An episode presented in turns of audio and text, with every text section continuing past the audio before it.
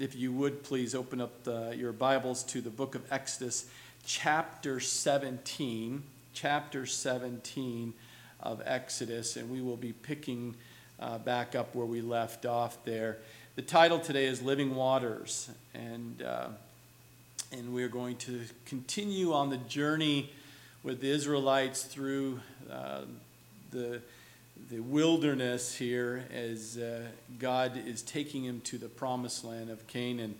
Uh, and uh, we have gone through and watched and seen these different ex- uh, situations and experiences that God has brought the people, his people through. And they're uh, through test after test after test. And it's, and it's a test, only a test uh, to help refine, to grow, and to mature, and to, to have the, his people to rely upon uh, God for everything, uh, even for the most basics of needs to the most miraculous of, of deliverance.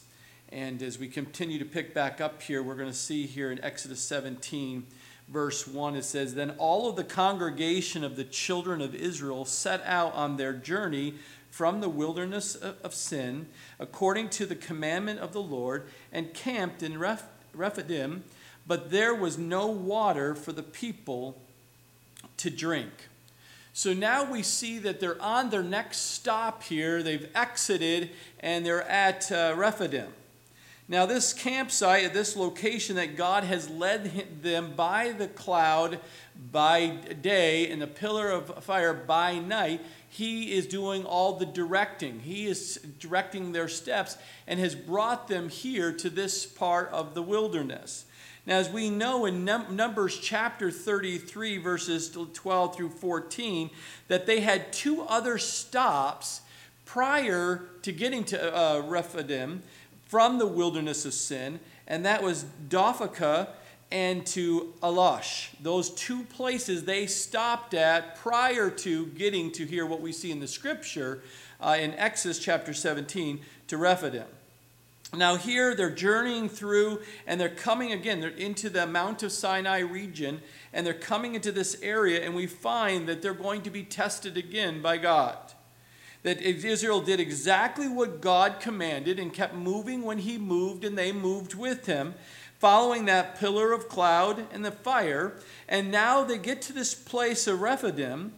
And we find here, as you look at that, there is no water for the people to drink.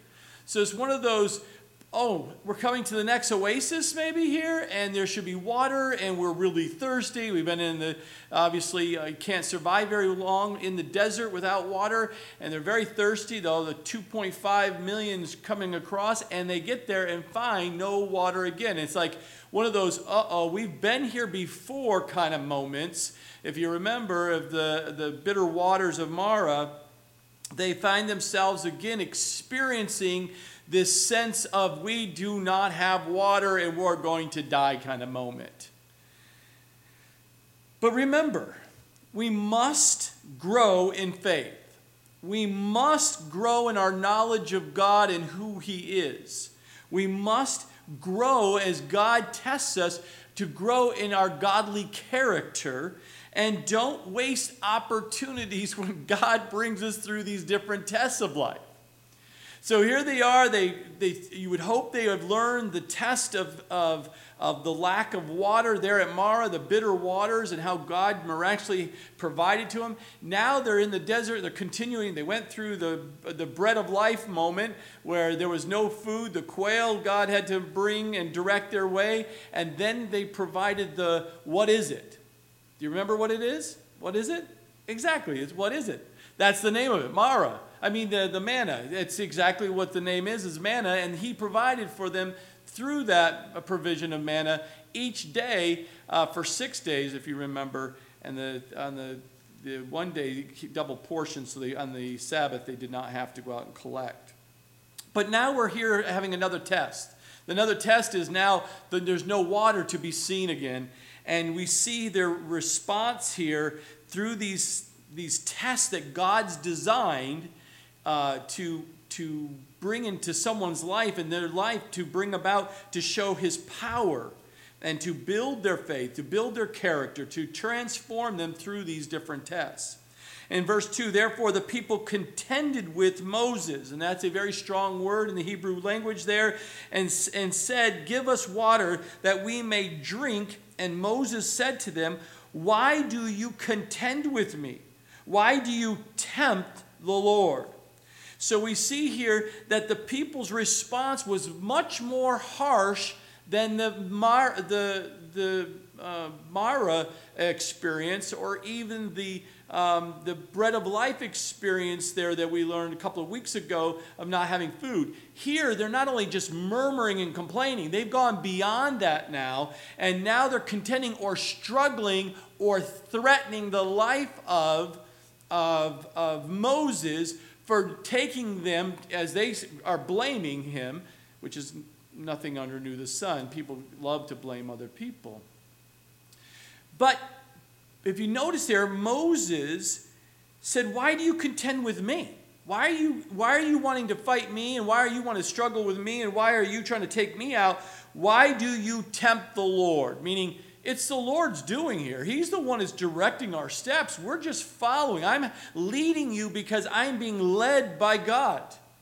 And that's the challenge with leadership many times is the people take their eyes off the fact that the leader is being led by God in these things and they turn on them to because they have need someone that they can reach out and touch and blame. Versus going to God and blaming him because they know deep within that would be that would be a very bad deal of uh, going against God in regards to tempting God in what he's doing. But we see here the people ahead was this a real problem here. They've been going across the desert. They have a real problem. It's a real situation. They don't have water. Things are getting intense. It, it, it, can be very intense when you don't have the basic necessities of life. And this wasn't imaginary, it wasn't some emotional experience that they were having here. But it was the fact that they were they realized they had no water and they needed to blame someone for the situation they find themselves in. And they weren't thinking spiritually, they weren't thinking rightly. They were thinking out of their flesh, and their reactions were fleshly, not spiritual, in regards to dealing with the situation, the problem at hand. So they responded out of flesh by contending with Moses. Now, though each test they experienced here, the test of not having water, not having food, now not having water again, brought out the worst in them. And that's what typically happens is when you're tested, that you can tell where they, a person is based on their response, if they're going to respond in the flesh or if they're going to respond in a godly manner of the situation they find themselves in. But here you can see they were still needing to grow and mature, and God obviously knew that because once again, God is bringing them to a point where there's appearance of no water. And He's testing to say, okay, how are you going to respond on this test? The third test here, or maybe more than the third test, but three certainly water, no food, now no water again. But we find here when we have a problem, and, and we're not growing and responding spiritually because we haven't gone to the Lord and asked how to best deal with the situation, but we immediately respond in the flesh, we'll do exactly what the Israelites did here. It's so much easier to blame someone else for the problem than to seeking God and say, God, you're in charge of my life. You're in control of my life. You've brought me here to learn something through this test, through this trial, this tribulation. We're to learn something. How do we respond? What do we do? And how to best to respond? Who do I turn to, to for help? I'm coming to you, Lord. How do we solve? How do you want to solve this problem? They didn't do it. They immediately blamed uh, Moses. And verses carefully and spiritually responding in a godly way. In verse 3, and the people thirst there for water, and the people complained against Moses and said, Why is it you have brought us out of Egypt to kill us and our children and our livestock with thirst? Now it gets even more drama because not only do, do they threaten his life for bringing him there, that they complain against Moses, but they really voice what's coming out of their heart, and that is, Why have you brought us here to kill us and to kill our children? And oh, drama here. And you can, they, they must obviously be um, uh, uh, cattle farmers or uh, milk farmers. Around here in the North Country, we have lots of dairy farmers. So it must be a dairy farmers that were leading this, this, this riot because uh, they immediately were concerned about their livestock as well uh, for not having a thirst, which is just kind of interesting. You're worried about your animals. As you're dying of thirst, you're worried about your animals as well. You know, obviously that's their livelihood and they're concerned for that. But you never solve problems by blaming people. Israel's root of their problem was not because of Moses, it's because of their unbelief in what God is doing in their life at that moment in time. So their problem is their problem. Their problem is that they have unbelief, and their problem is, is that they thought it was always better to go back to the old life. Why did you bring us out of here? Take us, I, we should have never left the old life. We should have been just, why would I even trust in you in leading us to do what God's called you, said God's calling us to do. So it's really their problem, but they didn't want to take on that problem and face the issue, deep issues of their heart of unbelief, and the fact that they still wanted the world. They still wanted to live in the past and live kind of like the world in, in that sense of security that the world supposedly seems to offer you. So the problem is them, but of course, people have a tendency not to take responsibility but quickly blame those who are in leadership. It's amazing. But nothing new under the sun. It happened back then, it still happens today. But every difficulty you meet is an opportunity for testing yourself and seeing how well and how much do you really trust the Lord in your life. As a child of God, how much do you trust God? Do you trust Him so that you can without, without even what you can see. There's no sight in, in, of solution in, in sight, I should say. But by faith, do you go forward or are you going to go backwards like they did? Based on the situation and circumstances you find yourself in today. Do you trust the Lord? Where you were willing to go forward even though you cannot see how He's going to provide or how this is all going to work out? Or do you go back? It's your choice. Remember, every difficulty God permits us to encounter will become either a test to make us better or it will make us bitter. And that decision of what, which way you go in the situations of you're going to get better out of this and you're going to grow in your godly character and you're deepening your trust, your faith in God, or you're going to turn bitter and you're going to turn bitter against people around you. You'll get turned bitter against the leadership that God has brought in your life, or you'll turn bitter against God Himself. But you're going to, it's all based upon your attitude that will determine if you're going to get better or bitter through the situation you find yourself in. And we see when people are out of fellowship with the Lord, they've kept a distance from the Lord.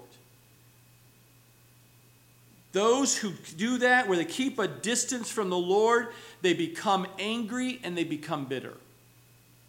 When situations that they do not like, or they, they're actually difficult situations, like no water to drink in the middle of a desert, that's real. But when you're at a fellowship of the Lord at a distance, you'll turn angry and you'll turn bitter. And they usually want to do very unreasonable things that could make the situation even worse, as we see here in verse 4. So Moses cried out to the Lord, saying, What shall I do with these people? They are almost ready to stone me. See, that's what happens when you godly people do not stay close to the Lord and continue to a fellowship from a distance, you'll have a tendency to respond in your flesh. You'll become angry, you become bitter, and you will rash out irra- irrationally to those around you, especially in leadership. Those who are head of the household, those who are there closest to you, you will respond in a way, and in this case, become very uh, unrespons- or irresponsible. And the fact that Moses sensed they were ready to stone him for being the leader uh, of, uh, and again, blaming him for bringing um, them to the place where they find themselves. Because it wasn't Moses' fault for the lack of water. But as a, as a, but as a leader, though, but as a leader of the uh, Israelite people, that God had appointed him as the leader for these people, he had to lead anyway. He had to lead to the solution or to the answer of the problem that God has appointed him as a leader to help solve. And Moses did exactly what he should do.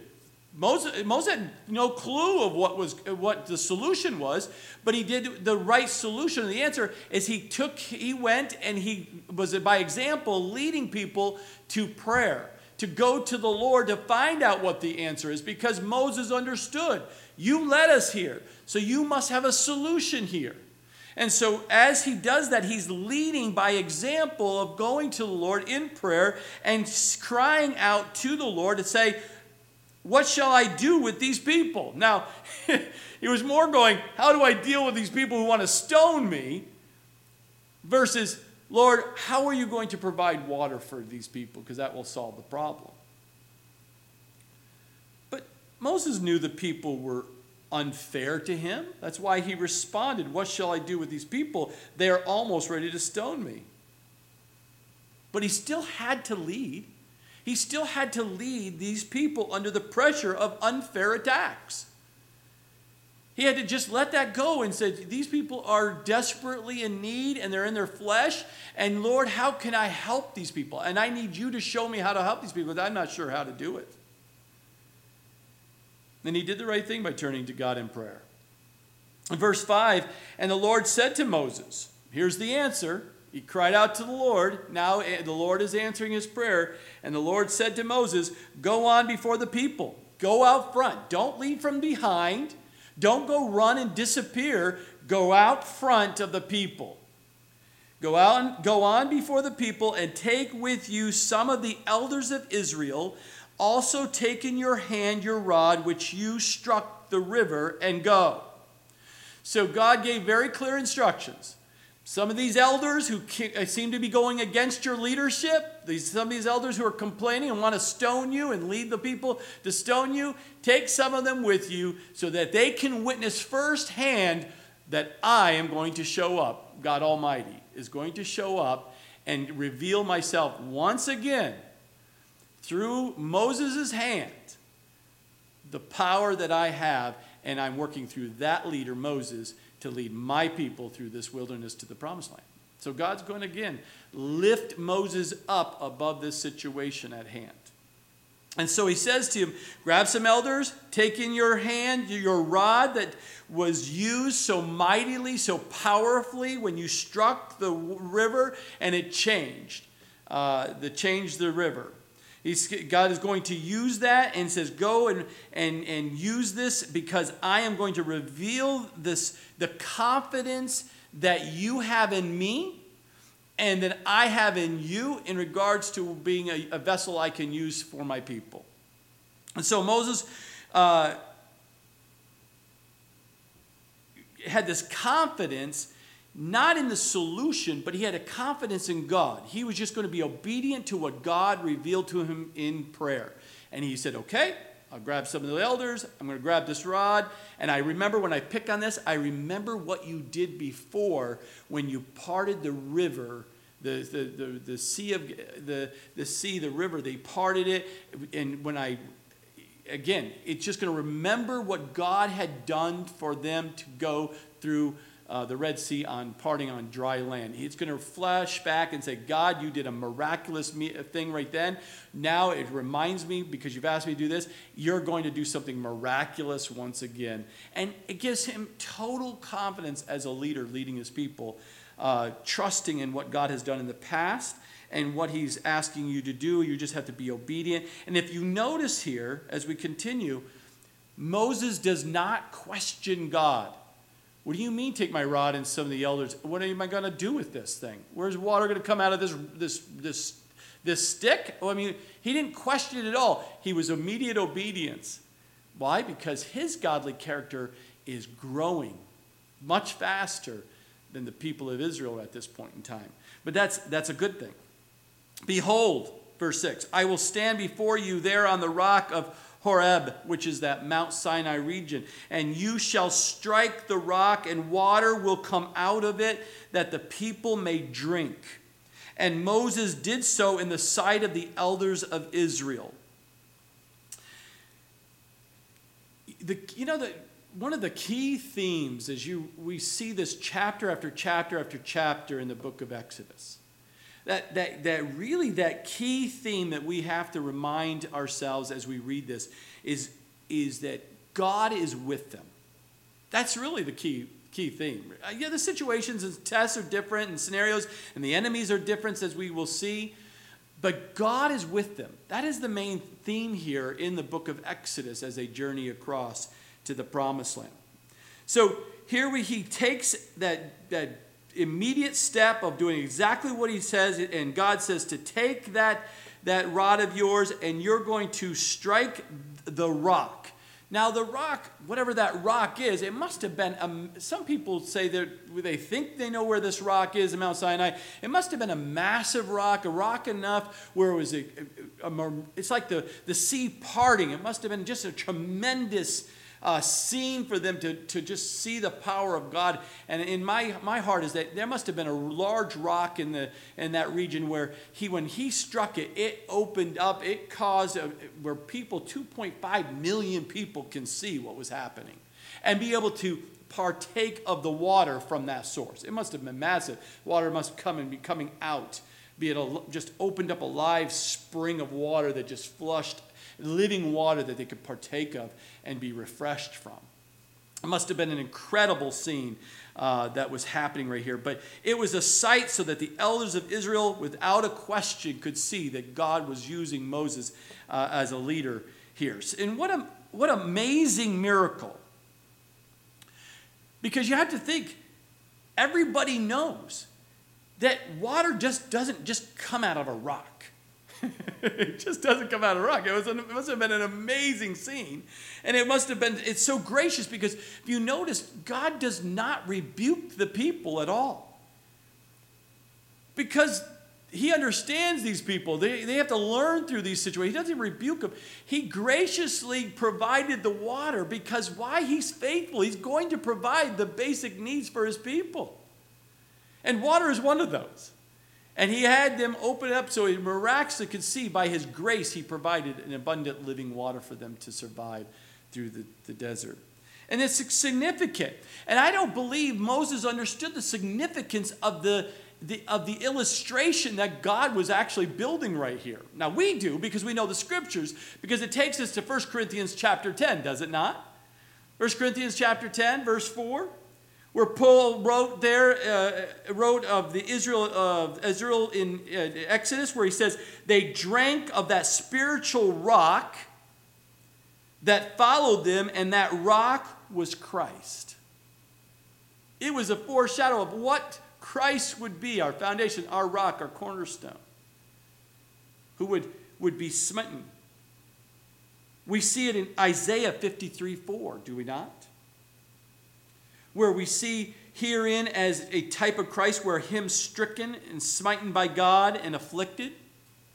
This whole scene right here is a depiction of what was going to be of our Savior, the Messiah that was coming. And Moses didn't even understand that. We have the blessings of uh, seeing all the scriptures and looking back and how God was uh, uh, revealing, even from that point forward, of the, of the story or the, of the, the, the coming of the Messiah and what would happen, Jesus himself.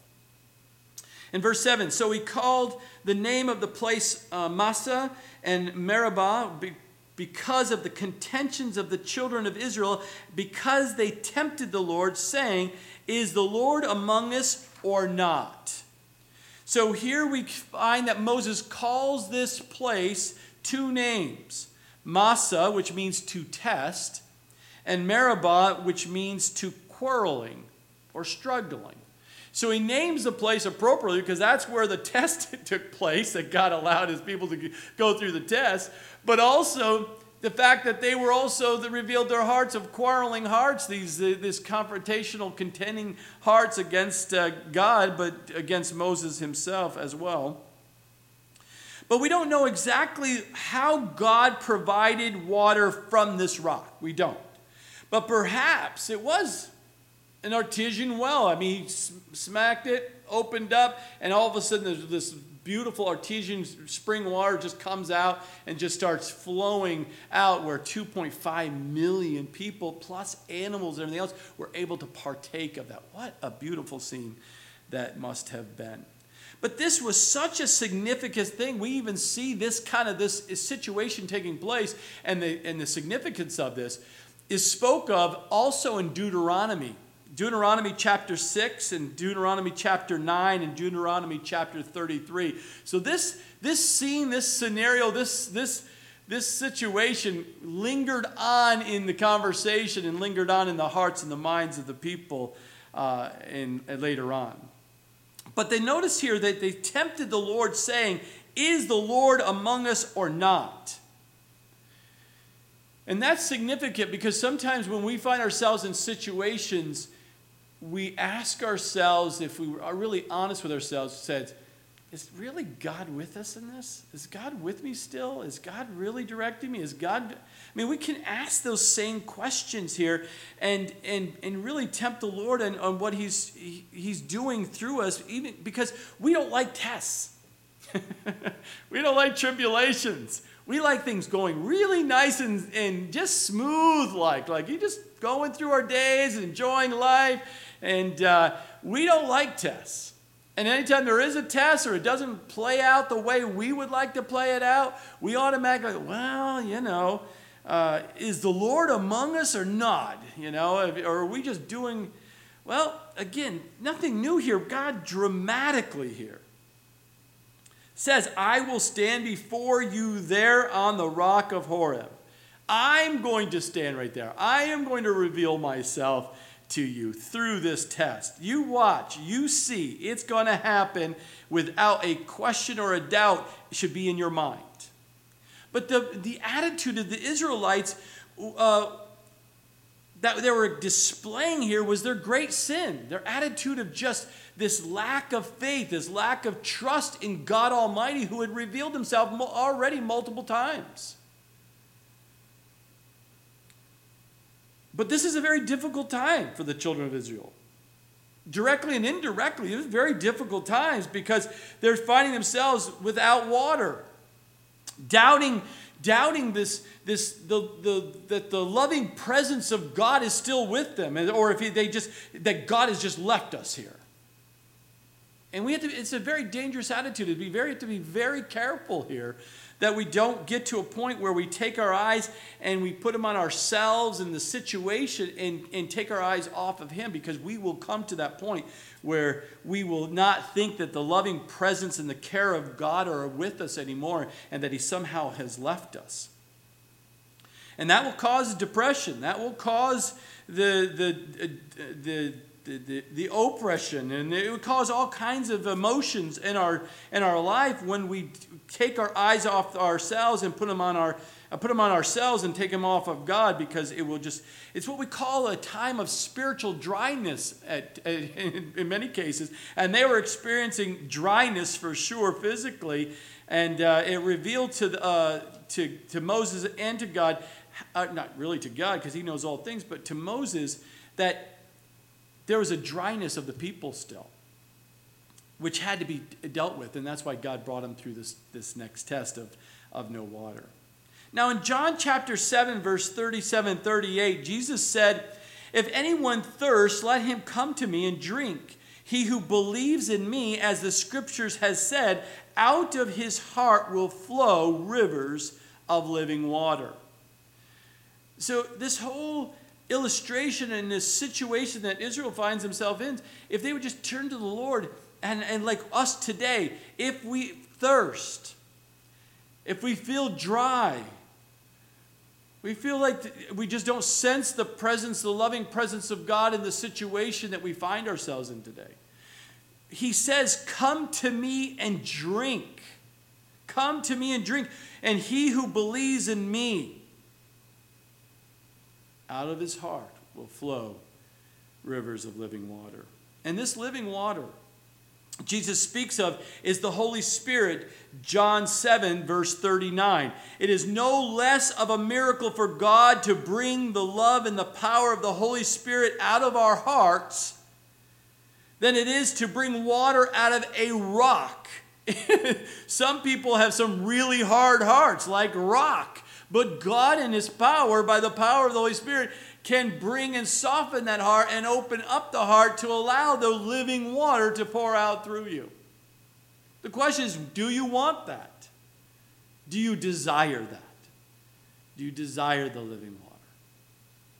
I hope so. I pray for that. For you. Now we see God is provided, God is faithful, God is powerful.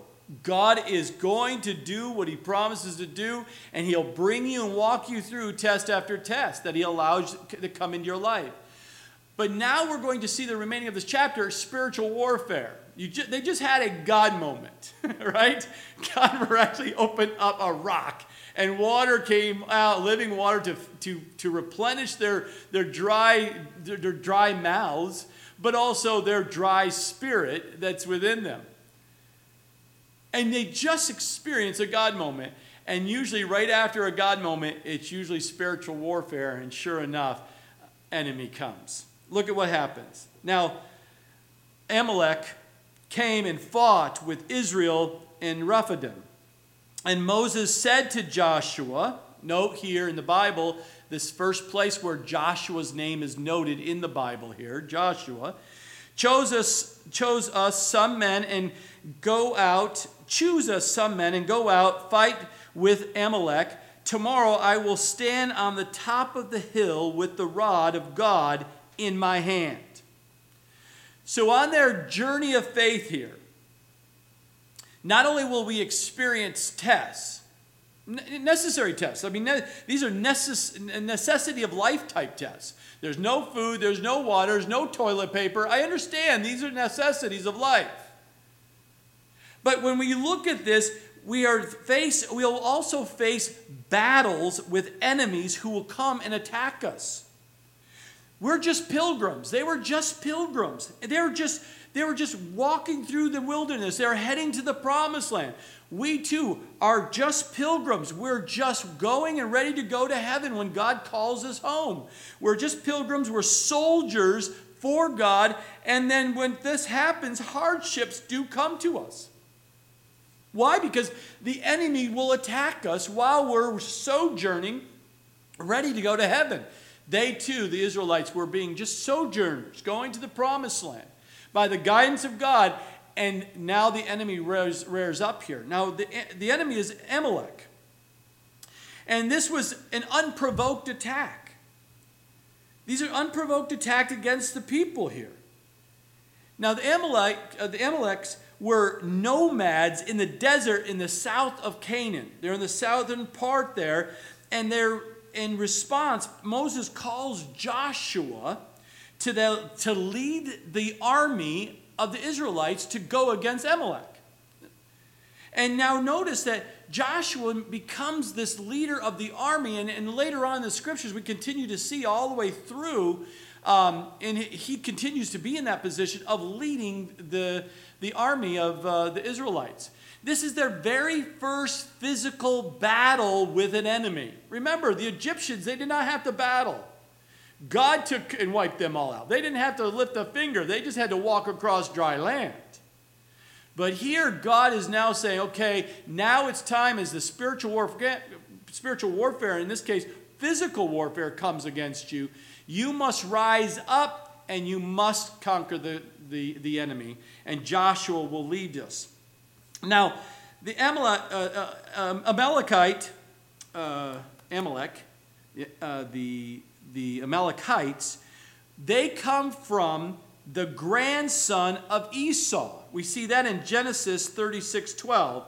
Even though they're kin, even though they're related, we see that the, the spirit about Esau coming through the, through uh, the lineage of um, uh, Eliphaz they proved to be a major enemy against the Israelites for time to go.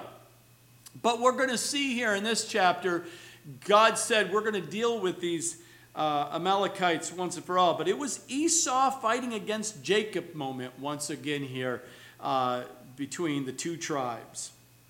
And the method of attack is really what I think just set God off in a way to say, this is enough is enough. This is, this is not right. This is dirty, rotten uh, uh, play here when it comes to, to battle. Because in Deuteronomy 25, verse 17 and 18, it says, Remember what the Amalek, Amalek did to you on the way as you were coming out of Egypt, how he met you on the way and attacked your rear ranks all the stragglers at your rear when you were tired and weary and did not fear God. So, God made it very clear to us in the scriptures the people were not fearing God. They were not staying focused on God as they were journeying across this desert. They were getting weak, they were getting sick, and the people were weak and sick and straggling along. there. They had a tendency to, to drag behind the 2.5 million people. And these low lives here, these this this um, uh, Amalek and the Amalek, Amaleks came across and didn't come right on to them as a, a war against war, army against army they sneaked up behind them and started picking off all their sick, the women, their children, their, all those who were lame and old. And that right there is despicable. But that's what happens. That's what the enemy does. Wolf looks at the sheep and looks for the sheep that are not quite yet strong. They don't know. They don't know what to do. They don't have the experience. They haven't grown. They're not, they're not healthy. They, they still lack uh, how important it is to stay close to the shepherd and to hear the, the, what the shepherd's voice is saying to them. And they wander off looking for other things. And that's when the wolf comes after them. Or they get bad get sick because they've been chewing on some bad stuff and then they become weak and they, they take their eyes off. And as, as even as the israelites here they didn't they stopped not fearing god in their life. They allow things of the world come back. And guess what? The enemy's right there to try to pick them off. Nothing nothing new. And then but this is going to be an interesting because this very first experience of warfare for ancient israel uh, because for hundreds of years they didn't have to have a, uh, a army to battle. Didn't have to. And now they find themselves something new where they had to become an army uh, a ragtag army and just pulling their things together their their plowshares and other things that they had. They didn't have weapons of war. But god says to uh, moses that uh, when you when they went to the top of the hill uh, choose us among some men and, and go out and fight this uh, Amalek. But he says, I'm going to take and go to stand at the top of the hill with the rod of God in my hand. Now, this rod of God is also referred to as rod of Moses or your rod or the rod of God, but it's a combination of understanding. It's Moses with the rod, but it's God's divine power working through that instrument that does the work. God empowering that, that, uh, that human instrument that God is called to be used. In verse 10, so Joshua did as Moses said to him and fought with Amalek. And Moses and Aaron and Hur went up to the top of, of the hill. And so it was when Moses led up his or held up his hand that Israel prevailed, and when he let down his hand, Amalek prevailed. So you can see this picture, whatever that, that hilltop experience where he's up there and he's got two of his uh, right hand and left hand guys, Aaron and Hur, Uh, Aaron being uh, his, his, uh, his, his brother, uh, to Moses, and Hur being, we believe, is the brother in law to Moses. So he's got his two brothers on one side and the other side.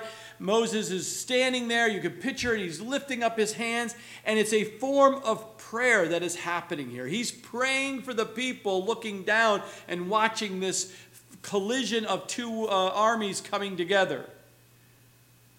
Now, if you notice, as Moses held up his hand, that Israel prevailed. But as soon as he let down the hand because he started getting weaker and weaker and weaker because he's sitting there, whoa, they're winning, they're winning, they're winning. Whatever it, he started, Amalek became uh, dominant and started prevailing over his people. This phrase, held up his hand, it's, it describes the Israelites' posture of prayer. Even as some people today, might bow their heads in prayer, or hold their hands, or lift their hands up in prayer. It's a form of prayer or an outward display of praying, and Moses here is outwardly praying, and we see that and keeps on praying, just like 1 Timothy 2 8 says we should continue to pray. But this amazing passage here is displaying what we should be like in our prayer mode. Because the people that were down there in this, this mighty fight needed the prayers of Moses right there while they're going through this. He needed to, to, to pray and continue to pray without ceasing to see that God's people were going to win this war, this battle because life and death depended on him continuing to lift his hands up in prayer for the power of God to work through that moment to give them the strength to do that. And the, dependab- the dependency on prayer is so important. But notice what happens in verse 12. But Moses' hands became heavy. if anyone's lifted their hands up that long, they became heavy. So they took a stone and put it underneath them and sat and he sat on it. He was standing up like this. You could picture him, almighty. And he's like, I'm getting tired. And they sit down on this rock. He still's got his arms up, but he had to sit down because he was standing too long. But Aaron and Hur supported his hands, one on one side and the other on the other side, and his hands were steady until the going down of the sun. So Joshua defeated Amalek and his people with the edge of the sword. Luke 18:1 Men always ought to pray and not lose heart. We should always be praying and not lose heart of the situation that's going on here. But reality was setting in here. Moses' hands were starting to get heavy. He couldn't stand any longer. It's been going on for quite some time. Sun the, the going down of the sun is about coming. And here you see how important it is not only him praying, but you see the importance that God is showing us that you have brothers or you have sisters on either side of you lifting up your arms in prayer for the battle to be won in the spiritual battles in front of us or the physical battles in front of us. We should be continuing earnestly praying without ceasing, and we must have prayer partners with us, helping us to have us to be steady and continue to be steadied in our prayers for the situation at hand we find ourselves in. That's why sometimes I, I, I it's so important that if you're having a situation in your life, the last thing you should be doing is keeping it to yourself. Yes, you're praying and asking God to help and deliver you from whatever the situation at hand, but you should be telling others so they can come alongside you and steady your arms in your prayer for whatever the situation you have your, uh, you find yourself in. Praying over a lost child who's walked away from the Lord or never came to the Lord, praying that they get saved. How about someone sick and they're in the hospital? and you're praying for your loved one, do you have someone who's coming alongside, sitting your arms and continuing to encourage you in that prayer to continue to pray for that person? Whatever the situation may be for your life, remember it's important that we, we're two or more gathered in your name. You know the scriptures. God shows up.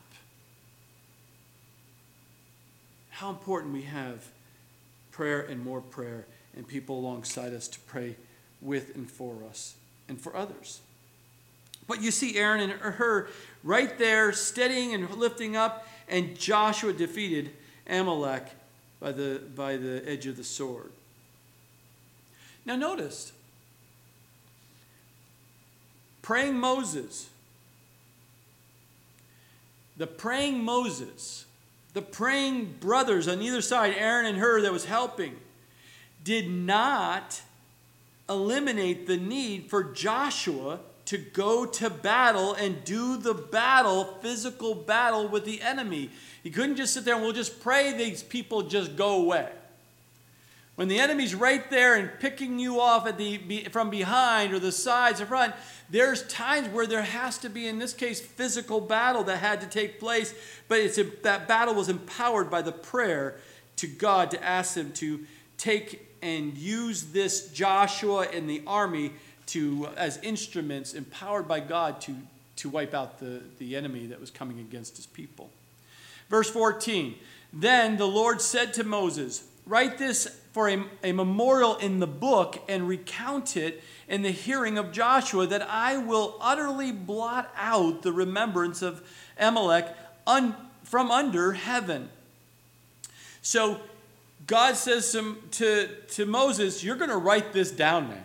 Because people need to read this and know this as a, a future uh, memory that I am about to say, and I'm going to make a note of this, and I want people to know why this is taking place. But recount, write down everything that just took place and what I did through your, your people and through the mighty moments here of this, the test and the enemy coming against you. But I'm going, he makes a promise here. The Lord tells Moses, I will utterly blot out the remembrance. Literally, that's, that's a very strong statement.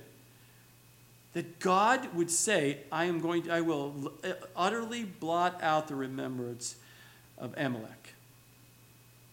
Now, we see here in verse 15 Moses' response to that, that uh, commandment of God. So Moses built an altar and called its name, The Lord is my banner. So his response is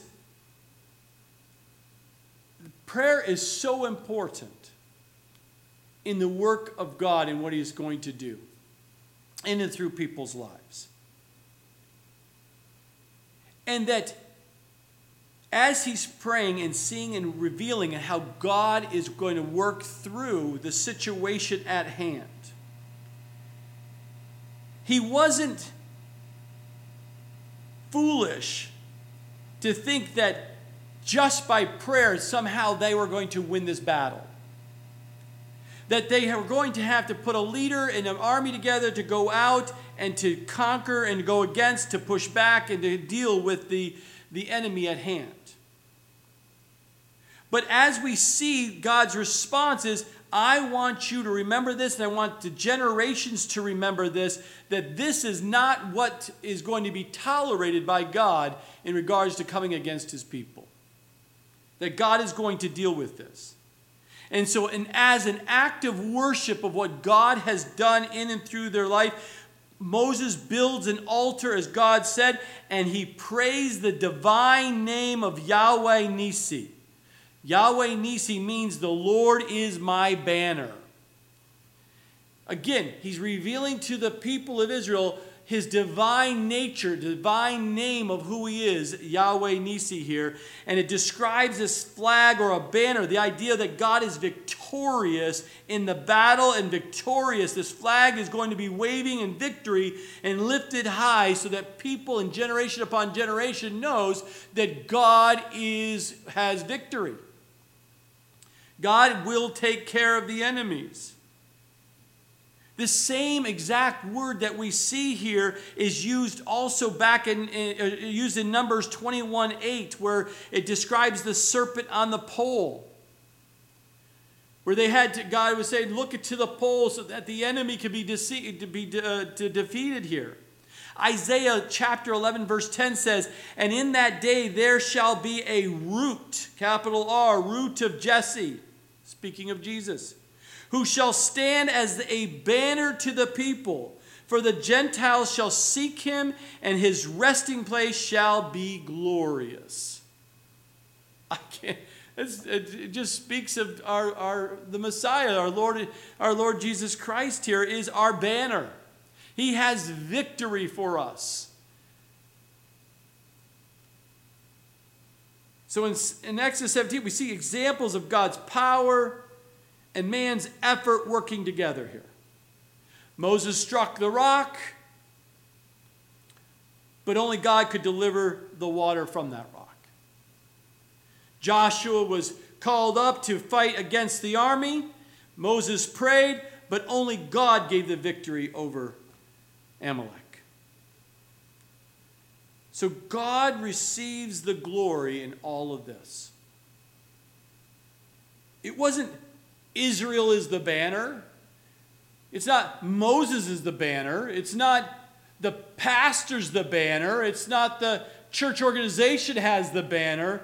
It is the Lord is my banner, Yahweh Nisi. Only God gets the glory and the credit of what he will accomplish in and through his people. We sometimes are even more aware of the power and the help of God when we work together with him than we are when God does the work all by himself. Because we're witnesses firsthand, because you know as well as I, there's no way this would have happened if it wasn't God doing it through, through, through my life. And then finally, verse 16, for he said, Because the Lord has, has sworn, the Lord will have war with Amalek from generation to generation. And God said, I'm going to, I'm going to blot them out. And we see it uh, as we continue in the scriptures, uh, war after war after war, niddling, whittling away, as they, as they say, and there are less and less Amalekites. Uh, we see that God uh, um, finally takes them out completely uh, in the scriptures. Uh, and you don't really hear of an Amalekite, an Amalek. You don't you go you don't go around today and, and oh he's an Amalek. You know you, they're completely blotted out, just like God said, because of God's strong command to battle against Amalek until they were completely conquered.